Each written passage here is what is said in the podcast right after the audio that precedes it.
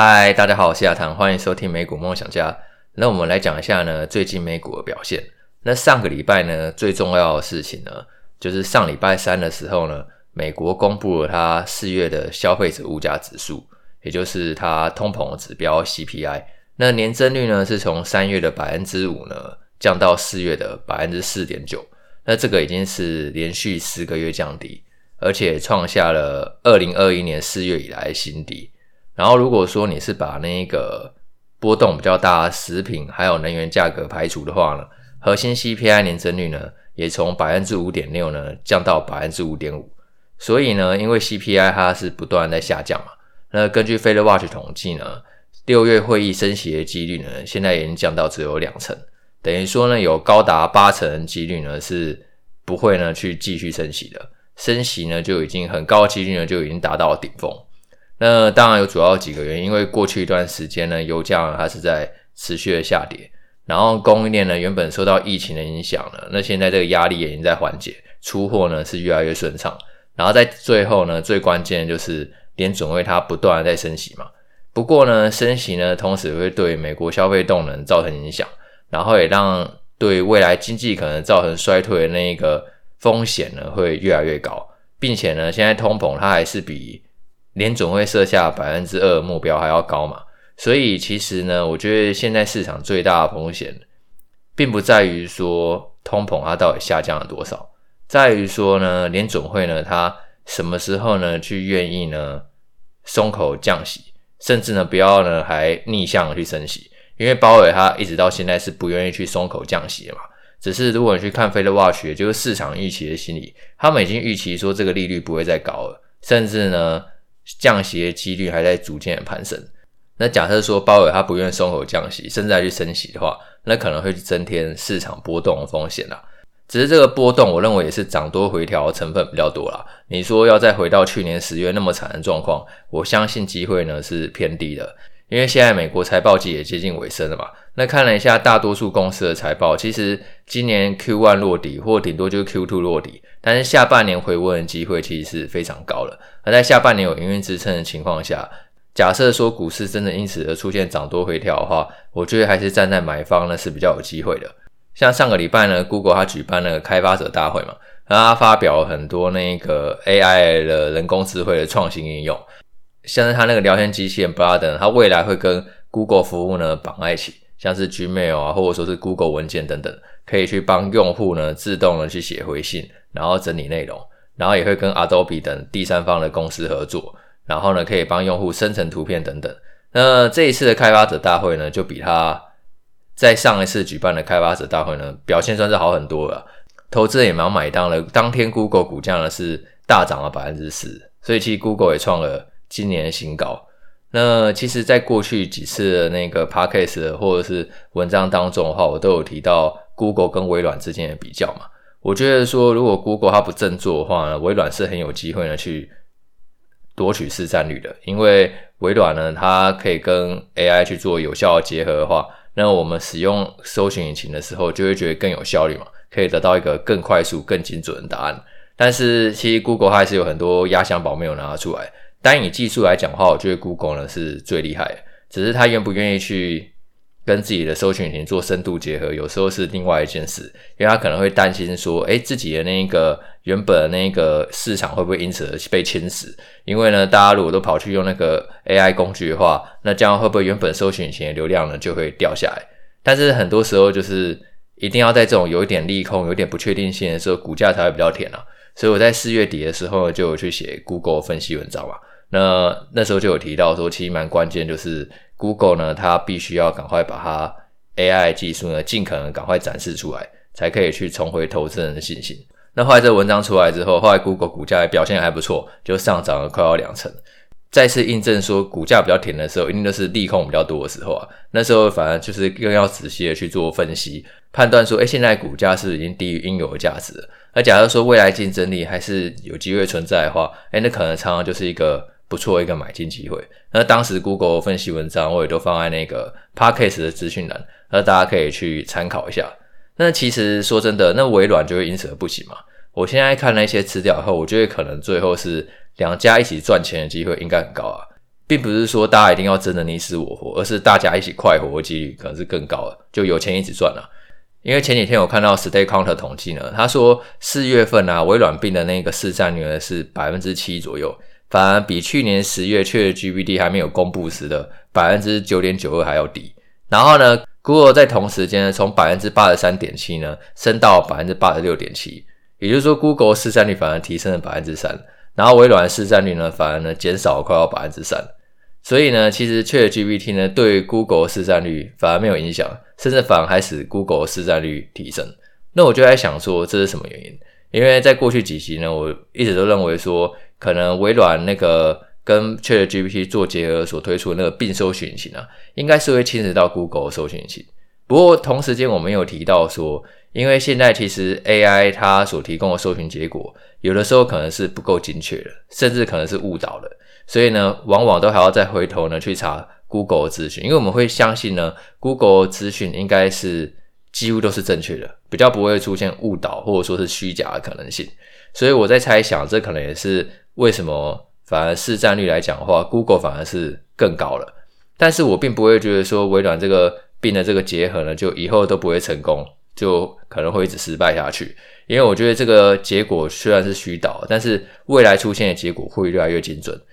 而且现在来讲的话，我反而会觉得这两种是不太一样的应用。像是那个 ChatGPT 啊，我常常呢是拿它来，例如呢做简报大纲，然后拿来做表格，然后呢拿来整理 YouTube 影片的逐字稿等等的。就它反而更像是我一个助理啊，就是我常常会丢资讯给他，然后或者说是我会要求他帮我列出什么什么，然后我自己再来改就好了。他可以去减少很多我做事情的一个时间的成本。虽然说他现在可能做出来只有六十分。但是以前我是要从零分做到一百分，但是现在他可以直接先生出一份六十分的文件。那我从六十分到一百分，诶，那我中间省下的时间就很多了。原本我要从零做到一百，但是我现在只要从六十做到一百就好了。那 Google 搜寻引擎对我来讲的话，就是呢可以让我去弥补说要怎么样从六十分做到一百分嘛。我可以去查一些呢更丰富的资讯，然后自己吸收之后呢再去补足。那我觉得微软它在这部分应该也是会再持续的改善啦。那也许最好的结果就两家一起赚钱啊，未必说一定要双方真的你死我活。假设说你真的是不一样的创新应用，可以去提升人类生产力的话，那当然就一定会受到那个用户的青睐嘛。不一定说一定要双方打两败俱伤这样，那这反而是最好的结果啊。反正微软跟 Google 其实长期发展后都还是蛮看好的，那也都有去持有的这两家公司。那再来聊一下台积电，因为呢，这应该是大家今天一早醒来呢最关心的事情。就是巴菲特呢，他已经完完全全的出清了台积电。原本第四季大卖百分之八十七嘛，那最后呢，剩下这百分之十三呢，巴菲特也是卖光光了，一股都不剩，就完完全全的退出了台股的市场。那原因呢，之前巴菲特也有讲过，就是因为担心呢台海局势的威胁，他觉得这样子会让他买台股呢是不够安心的，所以呢，他愿意呢把更多的资金呢去买在日本的股票上。